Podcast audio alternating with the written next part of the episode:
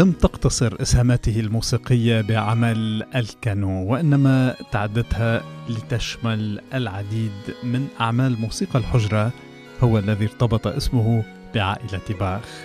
الحلقة الثانية حول المؤلف الألماني يوهان باشلبيل.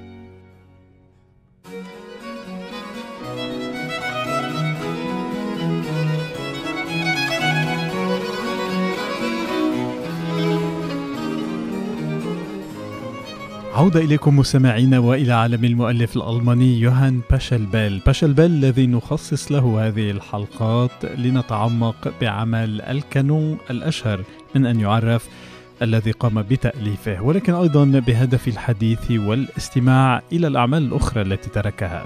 وكنا الأسبوع الماضي قد تحدثنا عن نشأة باشلبال وعن نجاحاته الأولى والعلاقة التي ربطته بعائلة العملاق الألماني يوهان سيباستيان باخ. وأذكركم هنا بأن باشلبال ولد عام 1653 وتوفي عام 1706 وبين المناسبات التي جمعته بعائلة باخ زواج الشقيق الأكبر لباخ وهو يوهان كريستوف باخ عام 1694 وكان باشلبيل أستاذ يوهان كريستوف باخ وقد طلب من باشلبيل وموسيقيين آخرين تأليف الموسيقى لهذه المناسبة.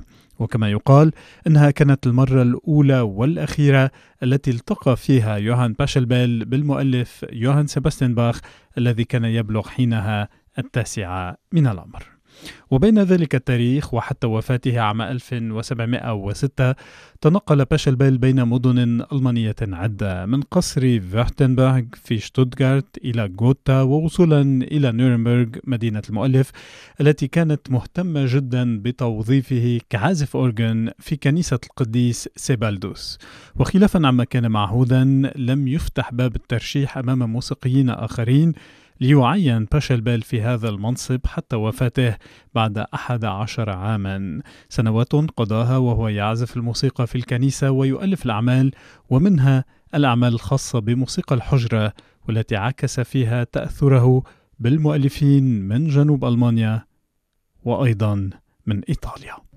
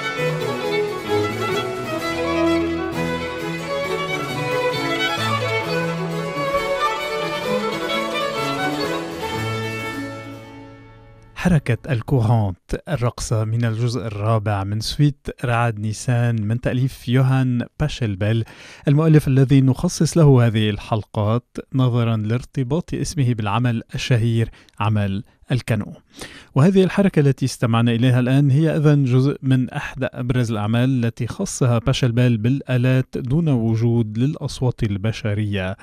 وقد ألف هذا العمل عند عودته إلى مدينة نورنبرغ والذي يظهر فيه نوعا من التقدمية من حيث نظرته للموسيقى. وسيستخدم هنا باشلبل العديد من الرقصات مع إيقاعاتها المختلفة من الكورانت إلى الألماند فالجافوت الباليه التريدسا أو الشاكون. وفي كل هذه المقطوعات الموجزة يظهر باشلبل تعلقه بالمدرسة الفرنسية من جهة والمدرسة الإيطالية من جهة أخرى.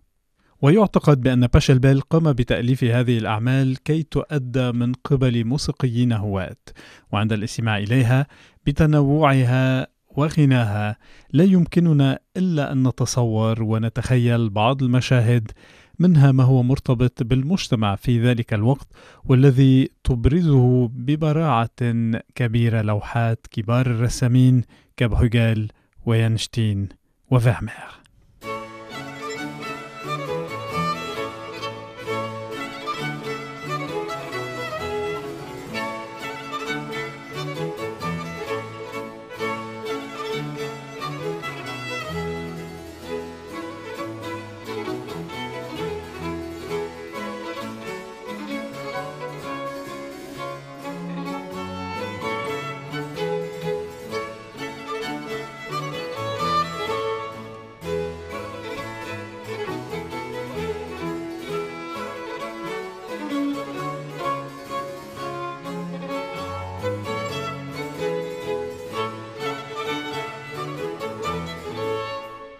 الكوهانت الحركة الثالثة من الجزء الرابع من سويت رعد نيسان للمؤلف الألماني يوهان باشلبيل صاحب عمل الكانو الذي سنتحدث عنه الأسبوع المقبل ما هو التأثير الذي تركه باشلبيل على غيره من الموسيقيين؟ سؤال هام يمكن الإجابة عليه بالطريقة التالية وبالقول إنه لم يترك اثرا مشابها بذلك الذي تركه كبار مؤلفي حقبة الباروك كهندل وسكارلاتي وتيلمان دون أن نذكر دون شك باخ. إلا أنه بالحديث عن باخ يمكن القول بأنه أثر عليه بطريقة غير مباشرة بما أنه كان أستاذ شقيق باخ الأكبر يوهان كريستوف باخ ونعرف بأن باخ تابع الدروس الموسيقية مع شقيقه. إلا أنه بالرغم من ذلك ومن كونه من أبرز مؤلفي جنوب ألمانيا لم يتخطى تأثير باشلبال تلامذته الذي أصبح للبعض منهم شهرة واسعة.